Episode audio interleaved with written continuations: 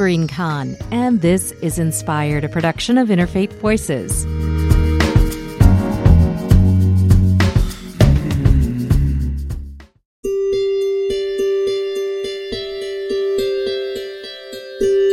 Each week, we explore the beliefs shaping our world. Summer. It's a time when lots of folks gather, including faith groups.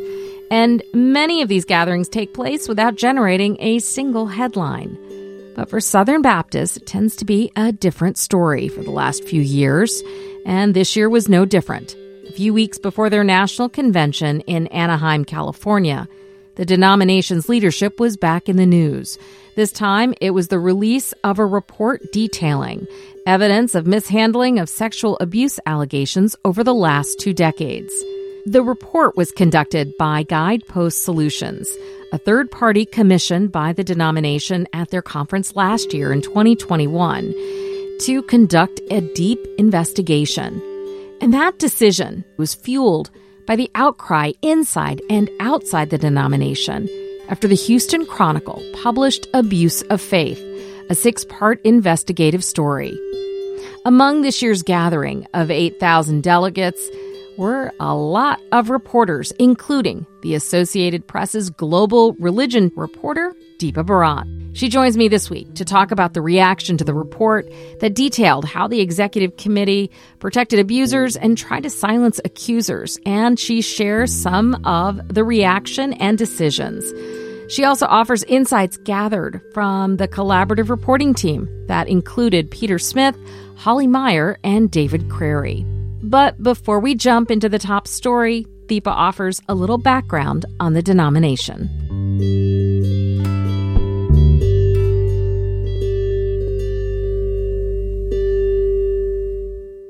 The Southern Baptists are the largest Protestant denomination in the United States. They are descended from Baptists who settled in the American colonies in the 17th century, and then they formed their own denomination in 1845 after a rift with their northern counterparts over the issue of slavery. Uh, that's an important detail, I think, as we move forward. As of 2020, the denomination had more than 47,000 churches and 14.5 million members. So this denomination is massive. 14.5 million yeah. members. There's a lot of discussion about those numbers declining, but still, that's a really big number. It's a sizable portion of, of the electorate. Yeah, and we are going to get into the declining numbers a little later as we talk about the future. But uh, one important thing to know about the SBC is that it is not a centralized church like the Roman Catholic Church. It's a fellowship of congregations of all sizes located in different parts of the country, from large cities to rural areas. So it consists of mega churches like Pastor Rick Warren Saddleback in Orange County to tiny little churches like Roellen Baptist Church in Dyersburg, Tennessee, where in 2020 the attendance was like 50 people. So that's like the range you have in the SBC. And what makes SBC meetings so unique is also how they're held. So if you can imagine a city council or county board of supervisors meeting, and multiply it by a thousand times. This was my first SBC meeting, so it was a an initiation and an education for me. The floor, when you just go in, is like so huge. Is there a point of order?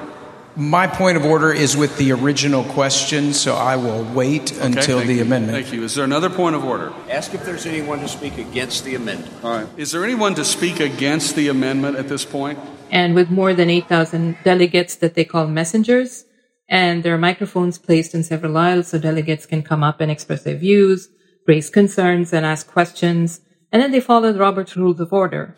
So my amendment is the recommendation from the committee to change the indefinite article A to the word any, to add a parenthesis S after recommendation, so it could be singular or plural depending upon what the task force would determine and then the definite article, the, before office of pastor, strike everything office of pastor to the end and insert. So it's a democratic process, which is like fascinating. Of the Southern Baptist Convention, Article 3, Section 1, subsection. And going back to who the Southern Baptists are, they still remain heavily concentrated in the South. And according to Pew Research Center, SBC fig- figures show that 81% of its members live in the region, including about 2.7 million in Texas and more than a million each in Georgia and North Carolina. the vast majority of Southern Baptists are white, about 85%, with few black members, 6%, and even fewer Latinos and Asians, like 3% or under. So what I saw was reflective of those numbers. Uh, the Southern Baptists are more conservative than their general U.S. population on a majority of the social issues, and sometimes even more so than other evangelicals. For example, a vast majority are against abortion, homosexuality, women taking over the role of pastor, and again, a significant majority say they're against critical race theory. I'm going to put that in quotes. Yeah. Um, Southern Baptists also tend to lean Republican and some lean even further right. And all of that played a really big part in the presidential election at this year's convention in Anaheim and also how they are poised to move forward in the future.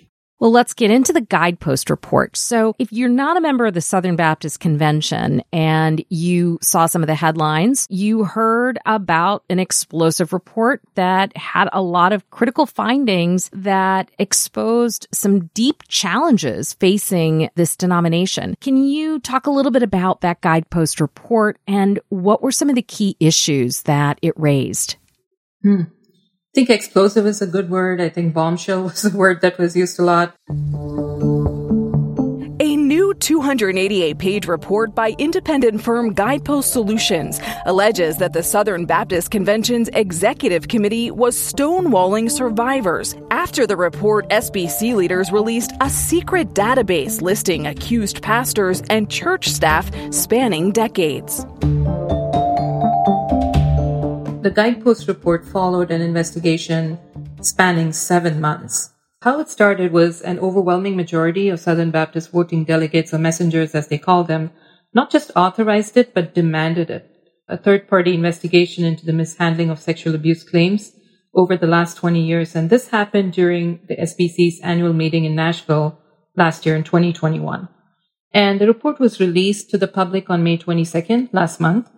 And it talked about how the SBC's executive committee and thousands of its rank and file members stone, stonewalled and denigrated survivors of sex abuse over the last two decades while seeking to protect their own interests and reputation. And the main finding of this investigation was that for many years, a few senior executive committee leaders, along with outside counsel, largely controlled the committee's response to these reports of abuse and were singularly focused on avoiding liability for the SBC. And the report asserts most importantly that the executive committee uh, maintained, actually a staffer for the executive committee, maintained a secret list of more than 800 Baptist ministers accused of abuse. Uh, and but the report also said there's no indication anyone took any action to ensure that the accused ministers were no longer in positions of power at SBC churches. So that was a really powerful finding of the report. And the report recommended it had some key recommendations.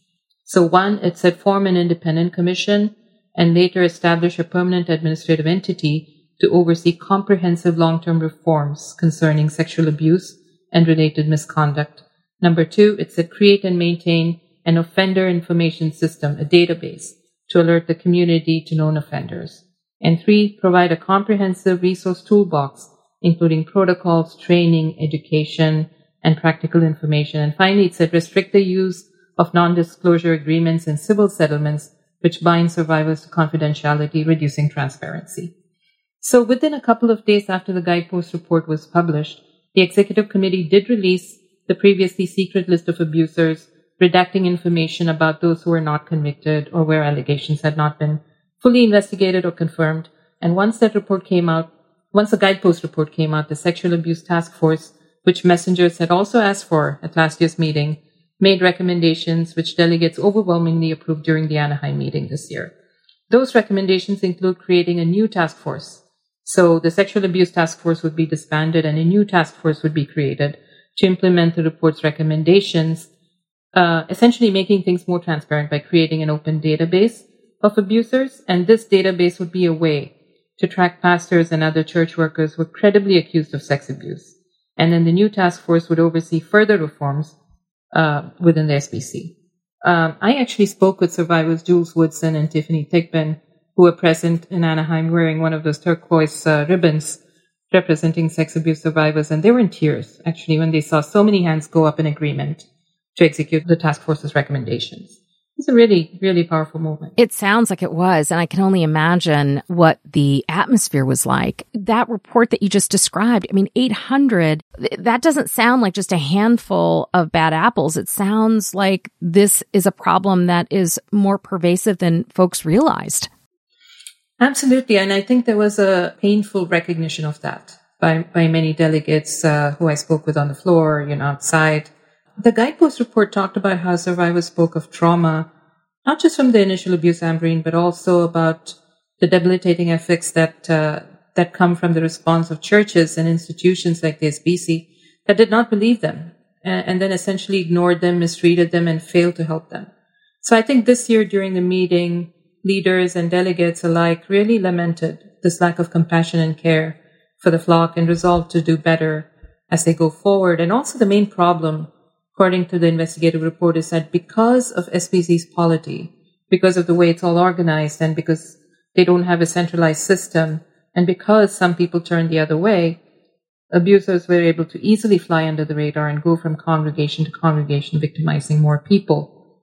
And that is the route the denomination is essentially trying to stem right now.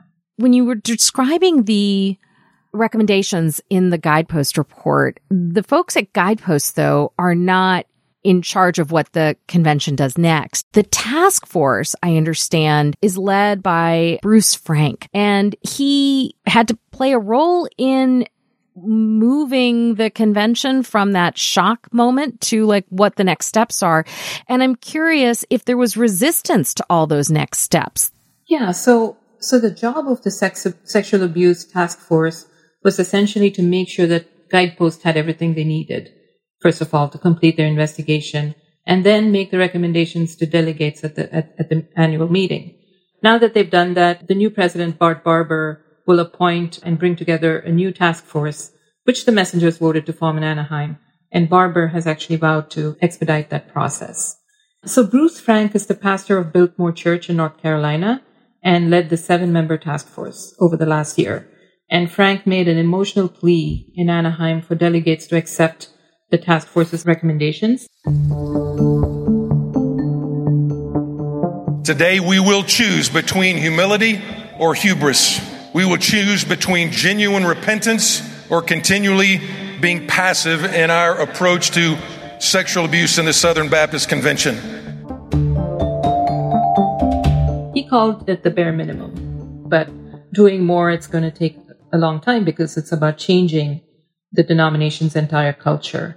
And he challenged those who would say that these steps interfere with Baptist focus on missions or other objectives. He said this is about protecting the sheep from the wolves, and it's really essential to the denomination's mission. Here's an interesting question he asked the delegates, as some of them did express some resistance to these ideas. He asked them, How are you going to tell a watching world that Jesus died for them when his church won't even do its very best to protect them? I think that was a powerful question that, mm. you know, I saw a lot of heads nodding then, and I think a lot of them agreed with that.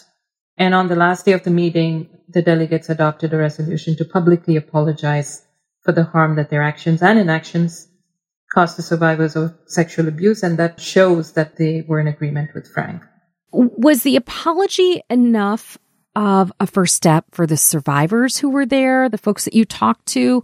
Was the apology received in the way that it was delivered? I think that's a great question, Ambreen. Um, I think the reaction was layered. I would call it layered because some survivors I spoke to said they were relieved to see this first step in the right direction because for several days, weeks, and months, they were not even sure if it was going to happen. survivor Jules Woodson um, told me that this was not perfect, but it's a good start. And I think many survivors, including Christa Brown, uh, who was another vocal survivor, are acutely aware that they waited too long for these reforms.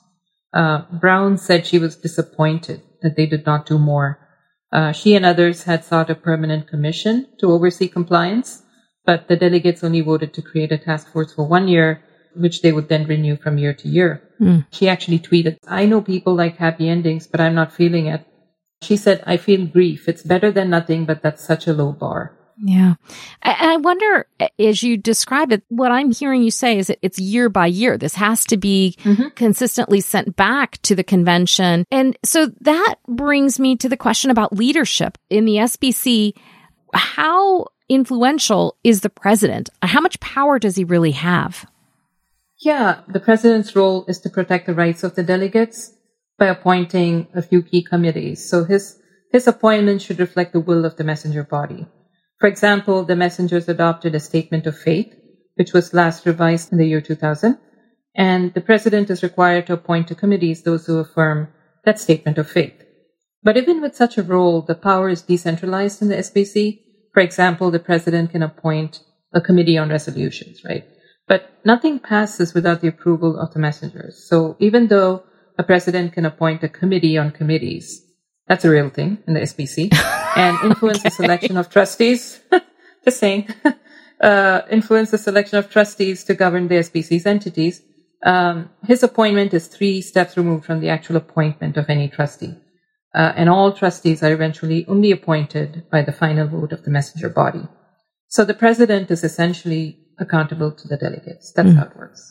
And I understand that Barber's election could not be described as a landslide, that he won after besting uh, a Florida pastor in a runoff election. Mm-hmm. Can you describe the differences between the two, Barber and Ascol? So Bart Barber is a staunch Southern Baptist conservative. Um, he welcomed bans on abortion, opposes critical race theory, and believes that only men should serve as pastors. So he's conservative. There's no question about it.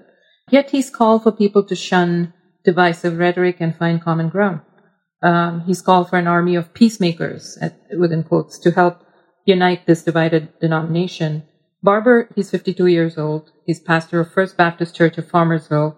Um, and he's the first SBC president who leads a small rural church with a weekly attendance of about 320 that means this is mm-hmm. not a mega church pastor. This is not like Rick no. Warren, um, uh, you know, or, or Robert Jeffress from Dallas. This is, this is a, a pastor with a much smaller congregation. And Ascol, the pastor who he was running against in the runoff? So he's the pastor of Grace Baptist Church in Cape Coral, Florida. And, and he, he was viewed as someone who would take the denomination further to the right. And he was backed by the Conservative Baptist Network, which was formed in 2020 stemming from the belief that the SBC was moving forward, moving toward more progressive thinking and moving away from biblical values. So the theme of Ascol's candidacy was essentially, we have a book, in quotes. His focus on the Bible um, has, has actually made him a vocal critic of the SBC. And he's spoken up against liberalism, CRT, uh, women preachers. He believes all these things are leading the SBC away from scripture. And he says the SBC is moving further toward liberalism, in an attempt to pander to the broader culture and attract more people to the church. Hmm. But what the delegates ended up doing, Ambreen, is interesting. They voted for someone who was more similar to the outgoing president, Ed Litton. Um, and, and based on other elections that took place during the three days, it showed that the larger SBC community is not ready to move further right, not yet. Uh, that was evident in the election for the executive committee chair, the vice chair, and the secretary. So members of the executive committee um, on Monday, like a, a, day before the actual convention began, picked Texas Pastor Jared Wellman as their chair. Uh, they picked South Carolina Pastor David Sons as vice chair and Pamela Reed, who's a retired nurse from North Carolina, as, sec- as secretary during a meeting.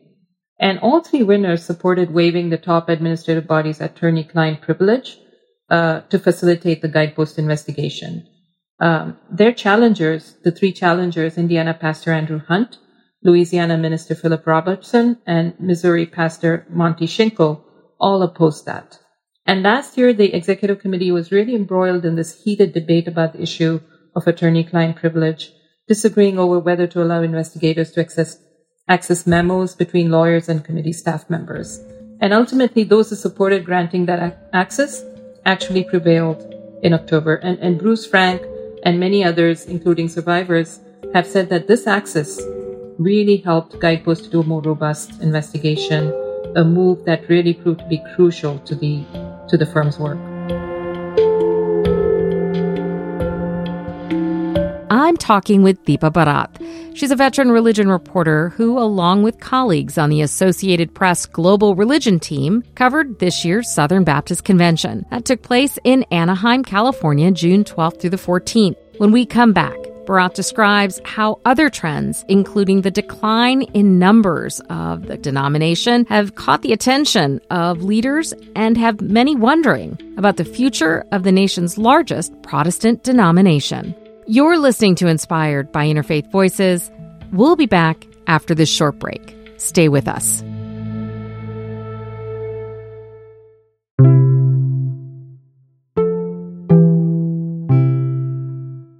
Hi, friends. I hope you're enjoying the show so far. I just want to say thank you. Thank you for listening. Thank you for being part of our community. I don't know if you know this, but we are on the air all the way from Richmond, Virginia to Ketchikan, Alaska, and in so many places in between. We're a national show, and we are a small and mighty team committed to bringing you stories and sounds from around the world that convey not only the diversity and the pluralism of our country, but the beliefs that are shaping our world, our politics, our culture, and the ideas that sustain us and inspire us to think about where we are going.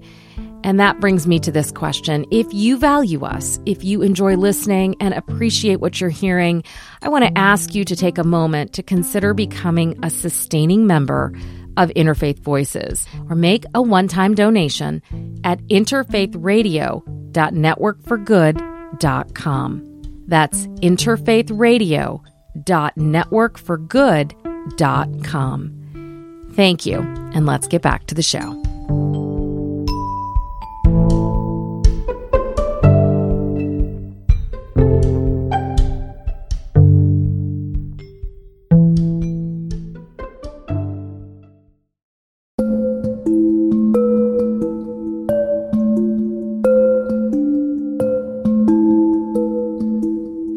I'm Ambreen Khan, and if you're just joining, this week on Inspired by Interfaith Voices, I'm talking with religion reporter Deepa Bharath from the Associated Press's Global Religion team.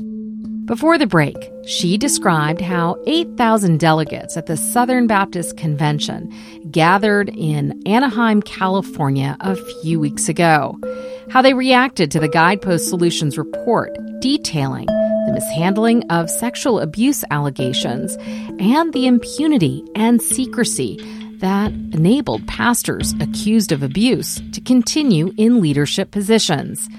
While the report from Guidepost Solutions offered a series of recommendations, Bharath noted that the delegates, known as messengers, did not vote to implement most demands. But on the last day, they approved a formal and emotional public apology to sexual abuse survivors. Now, as we get back to the conversation, we turn to some of the other issues and challenges facing the denomination, including reports that as a fellowship, the overall numbers are in decline, the ongoing calls to address systemic racism, and the controversy over women holding the title of pastor in some churches.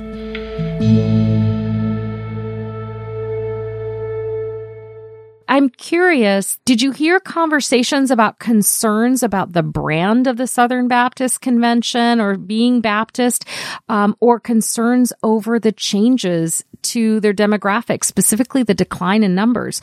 Were those things that you heard about um, or saw evident in the conference? Well, I think a lot of people were definitely concerned about declining membership, right? I just have a few numbers here. Like the annual baptism stood at 154,701 in 2021, which is a large number, but it was down 63% mm. from their 1999 peak. And membership stood at 13.7 million, which was down by 16% from their 2006 peak.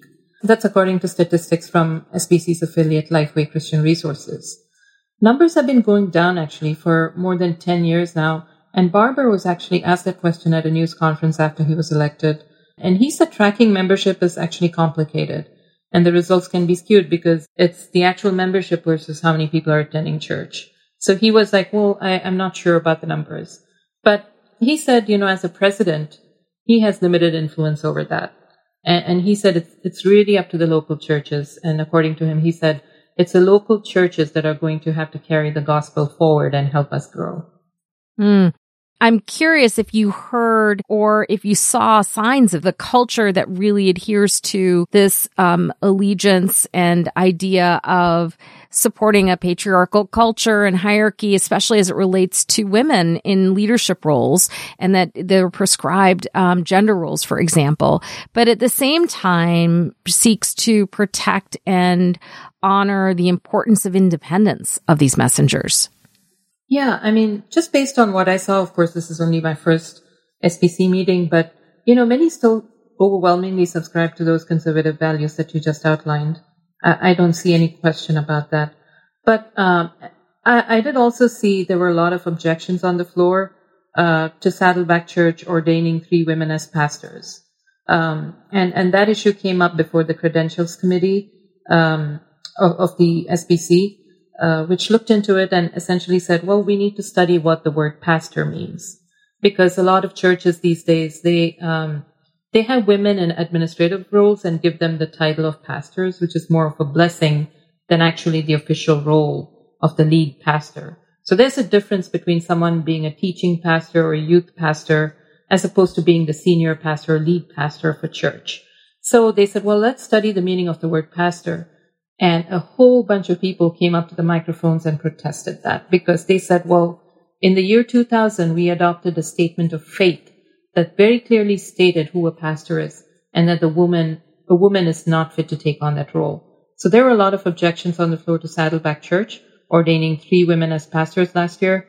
And one of the most memorable moments of the meeting, according to me, uh, and I think a lot of people agree, was when Pastor Rick Warren himself stepped up to the microphone and talked about uh, that issue.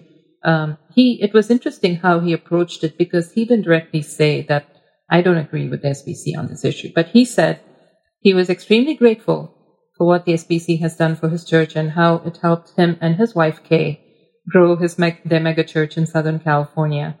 But it was also evident that he wasn't going to back away from what he did. So the decision of whether to kick out Saddleback Church is still up in the air as delegates decided to put it off by sending it back to the credentials committee. So it probably won't come up again until next year. But it seemed to me like there was agreement that the SBC churches should not have women in lead pastor roles. I spoke to folks, other pastors um, and church board members outside the hall, and you know that's that was the impression I got. People were open to having women in leadership roles um, outside of the pastor title, but not as the lead pastor or the senior pastor of the church. Mm sexual abuse allegations and how they were handled were definitely leading in headlines. Two years ago, I remember hearing uh, then President J.D. Greear talk often about the need for the church to reflect on its racial history. And I'm curious, fast forward two years, how is that conversation unfolding? What's the reaction been? And how it's impacting younger folks who you saw at the convention?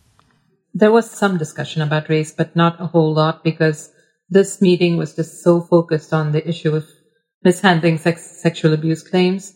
The little discussion that was had about race, the sense that I got was that people are pretty much in agreement that, you know, all races should be included in the Southern Baptist Convention, but they are against, uh, you know, the issue that has been labeled as critical race theory, where um, the the idea of systemic racism that they're not in agreement with.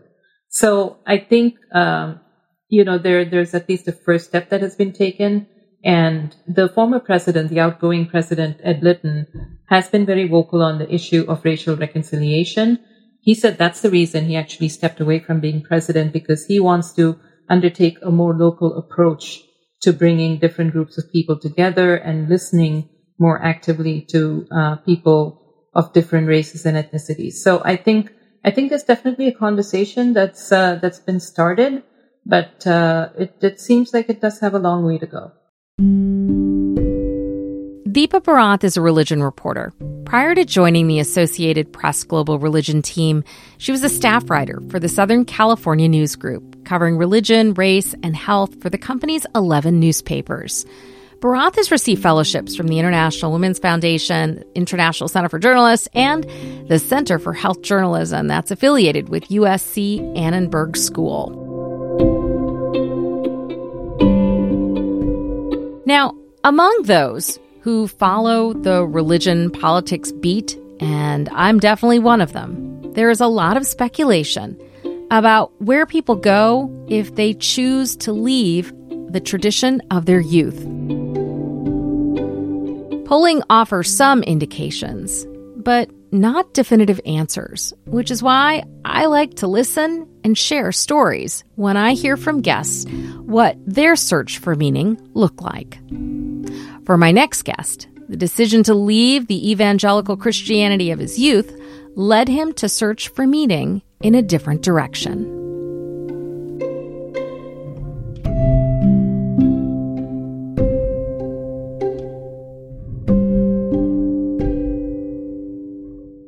How do people get in touch with their their spirituality in a way that's authentic? And while for some people that includes doing some healing um, from past experiences in religious settings, and that certainly is something that that I encounter with folks. And I've even had my own you know journey of healing myself too. You know from from various more evangelical Christianity Christianities that were offered to me in the past. I didn't leave. Um, I, I chose to to go deeper and to find my own to find a way in my tradition. I'm I'm an ordained Christian minister, um, but I couldn't live in a Christianity, for example, that was exclusive of my brothers and sisters and siblings who are queer or gay. I couldn't live in a Christianity where um, a force that was capable of creating a world such with such beauty as ours would also be um, willing to have souls be in a place called hell for eternity. So I had to I had to decide to leave, or I had to decide to to find my way in in this tradition. And because I have a deep connection with the spiritual founder of this tradition, um, I chose to find a way. And so I went back to seminary and I began exploring and wrestling uh, with my tradition. And I came to, to terms with the fact that I want to be a part of the the conversation in Christianity rather than ceding the conversation to those voices which which really in the past were were harmful to me.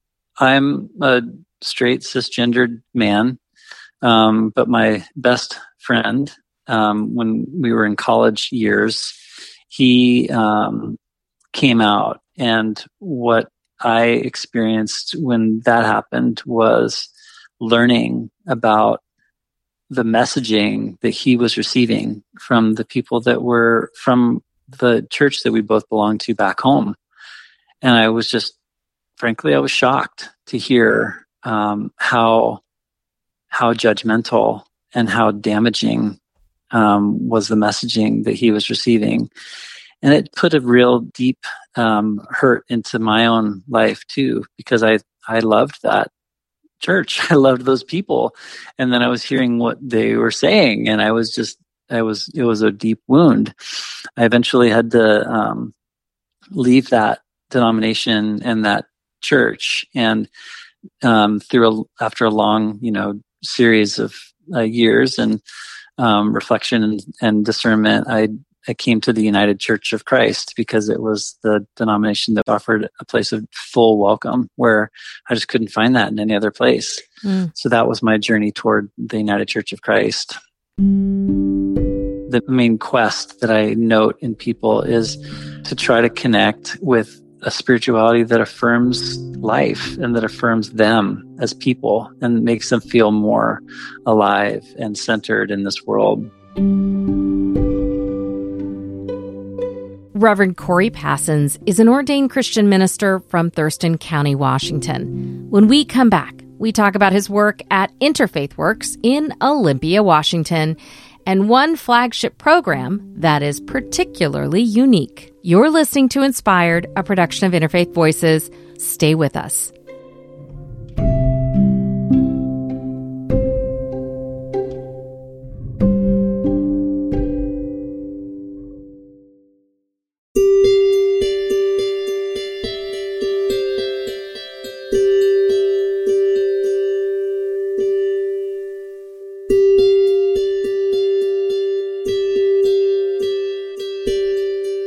Reverend Corey Passons, welcome to Inspired by Interfaith Voices.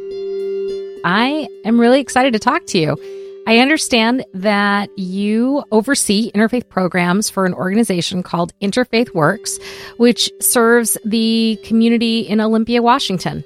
That's right. Yeah, we actually serve Thurston County, uh, which is the county in which Olympia, Washington is located. And we are a coalition of 30 plus diverse faith and spiritual communities and affiliated organizations. And on a programmatic level, we're the region's largest social service provider of shelter for um, vulnerable adults experiencing homelessness. Is that work that you do in providing service for the unhoused? Is is that one of the primary programs of your organization? It definitely is. We have like roughly 70 staff the vast majority of those staff are management and shelter staff for the guests. And how does the Interfaith Works Camp program fit in? What draws this organization to step into the work of gathering and convening kids?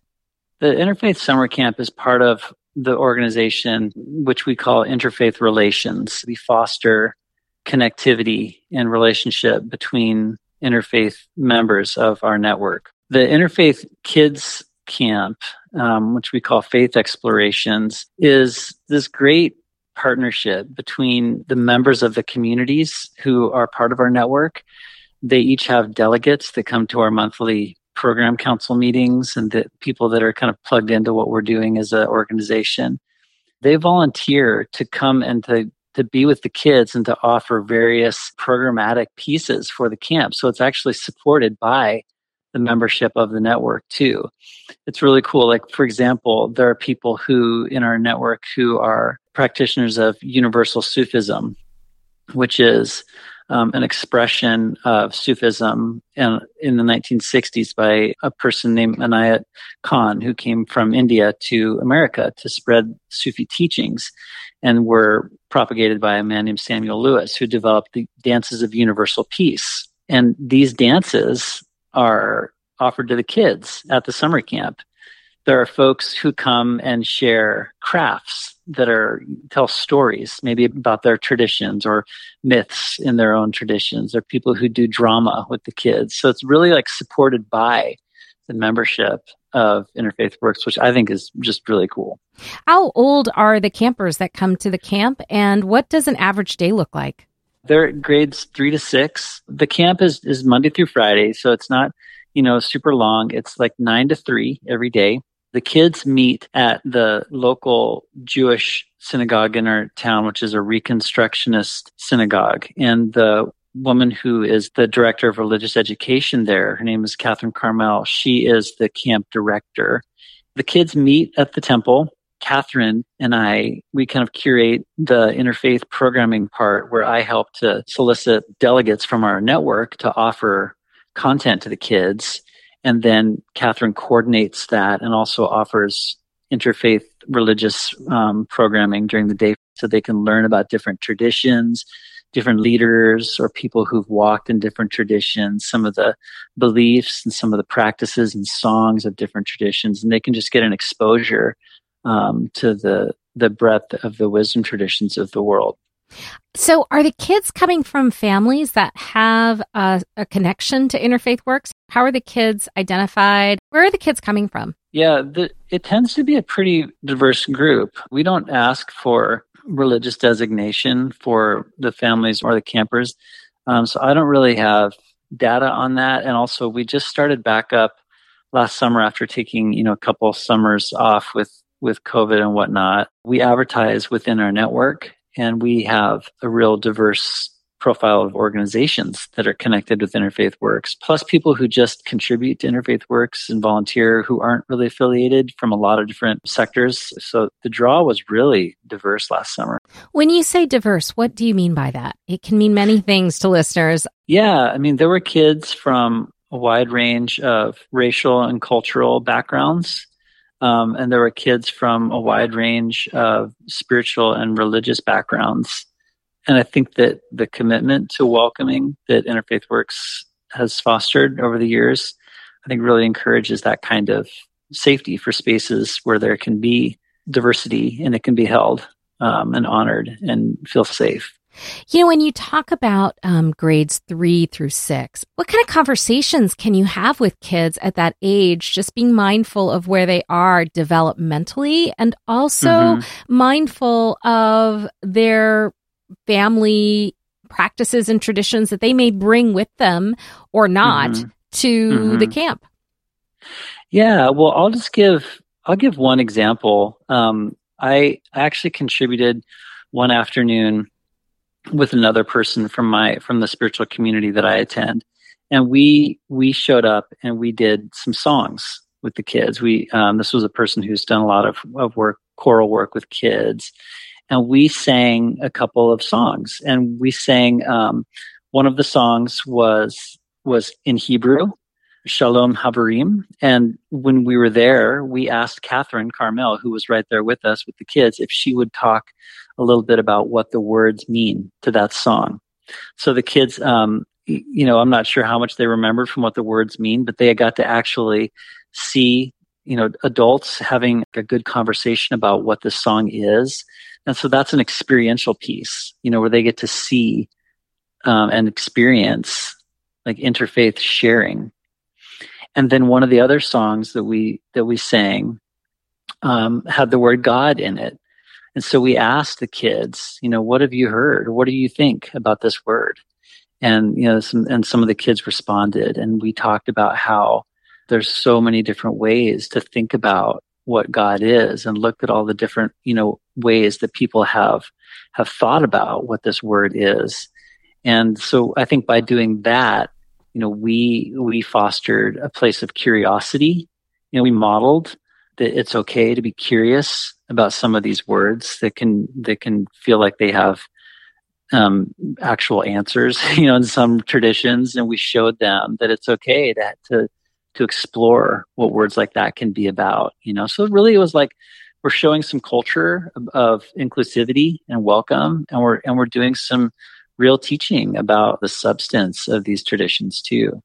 Do you ever get questions or pushback or concerns from parents about mm-hmm. experiences that their kids might be having in this space in which you're encouraging curiosity at a mm-hmm. time when parents at home might be encouraging allegiance or loyalty to one particular yeah. family tradition. Does that is that something yeah. that comes up for you guys? I can't answer whether that's ever happened or not, but I think that folks who would enroll their kids in this program understand the mission of Interfaith Works, which is interfaith understanding and cooperation.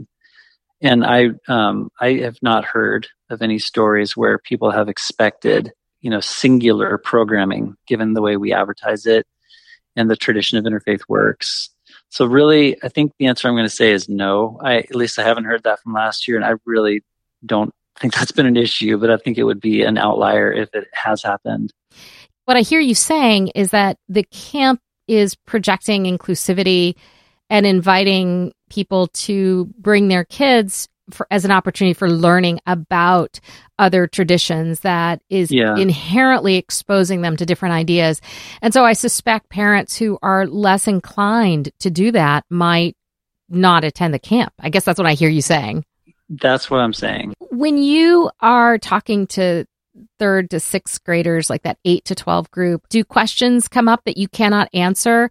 And I know that kids at that age are super curious. I'm 100% sure that Catherine has has received all kinds of blunt, open questions from kids about religions. Because also, when you're in a when you're in a place of safety, to you know to to feel safe to to have your mind open to possibilities that's a beautiful thing. I'm not there at every moment when that happens but i have total trust in the way that catherine understands you know the mission of of interfaith works. And she's been a she's also a former uh, president of the board of interfaith works. And she's just deeply committed as is the local temple. It's a whole community that's committed to to relationships and to fostering inclusivity. I hope that that's happening, and I trust that it is, and I know that Catherine's just just welcoming it when that when those moments come up. Do you follow the kids? Do you have any sense if this experience, this exposure, this curiosity, singing other tradition songs or traveling to a house of worship or participating in an age appropriate activity that might mm-hmm. introduce them to concepts they've never heard before? What mm-hmm. happens when these kids get older? How do, how do they take those mm-hmm. experiences with them? I know that from last year, there are a couple of kids who are coming back this year to be counselors in training, too, just from last year that want to be counselors in training from their camp experience. And I just think that's that's kind of a testimony right there to like them wanting to be part of it and to guide it too. Are you connected to other folks like yourself around the country who are also curating interfaith camp experiences? I'm not familiar with any camps in the in the Northwest that are doing it. There's you know plenty of camps that are working from more of a you know singular religious identity but right now no we're not in conversation with with other interfaith camps we are in conversation with some um, a united church of christ conference out in the in the northeast out in your region actually that that does some work with um, youth and um, they do like a, a youth sleep out for homelessness where you know kids who are in like middle school age do a one night sleep out where they kind of explore issues around homelessness and we are we are actually um, consulting with them to offer something like that here in mm. our region in the fall too so there's you know we do collaborate with other you know organizations and we have plenty of collaborations going on with regional interfaith groups here in the northwest for a variety of different issues not related to interfaith summer camp when you take a step back and look at the world that in its current state is incredibly mm-hmm. polarized and where religion yeah. is polarized in part because of politics, but also because of a host of other factors. You know, the number of young people who no longer affiliate or identify as you know, associated with a religious tradition or religious um, institution is higher than it's ever been. And yeah. the number of interfaith families is higher than it's ever been, according mm-hmm. to Pew Research, which is just makes me wonder how does your camp fit into this landscape in which there are fewer folks identifying with tradition and so fewer folks yeah. are learning about tradition? Yeah, I mean the Pacific Northwest too. I mean, is where where the we have the highest rate of unaffiliated people, you know, in the country. And I think, you know, from what I from what I've learned from you know my own work and in, in interfaith works, and I'm also a minister for an interfaith community here in Olympia. I have found that you know there's really not a need to make a case. There's just a need to make a space, and people have an interest in um, having their kids understand um, religious traditions of the world, even if they're not even if they're not sharing that tradition in their home or participating in an organized way in that religion, but just the, the reality of having their kids be exposed to it and to learn about it in a, in a friendly environment is, seems really important to them. So yeah, I think it's more about making a space rather than making a case for it. Can you talk a little bit about your own spiritual identity and if you had experiences going to summer camp when you were younger? Yeah, my work here in Olympia is I'm half time with this organization, Interfaith Works.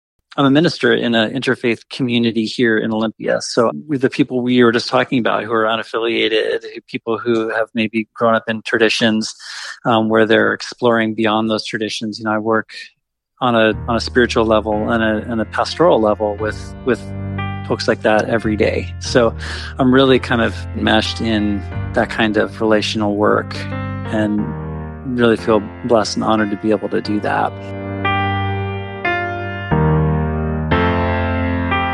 Reverend Corey Passons is an ordained minister with the United Church of Christ and is the Interfaith Relations Manager for Interfaith Works in Olympia, Washington, which serves Thurston County in Washington State. Coming up in future episodes, we hope to do more features about local interfaith organizations and innovative programs. So if you have one in your local community that you think we ought to profile, send me an email at amber at interfaithradio.com That's all for this week's show. If you missed any part, you can stream it online at interfaithradio.org. While you're there, you can also learn about us, read the show notes, sign up for our newsletter, and explore the archives. You can find our podcast on Apple Podcasts, Stitcher, or really the podcaster of your choice. Just search Interfaith Voices. And while you're there, help us out. Leave a rating and a review. It helps others find us. A special thanks to MC Yogi for our theme music, additional music by Blue Dot Sessions, and a special thanks to our founder, Maureen Fiedler. This week's episode was produced by Kevin McCarthy and Kimberly Winston. Inspired is a production of Interfaith Voices. We're a nonprofit and we rely on the generous support of our listeners to bring you this show. I'm your host and executive producer, Ambreen Khan. Remember to stay safe, stay well, and stay connected. I'll see you next week.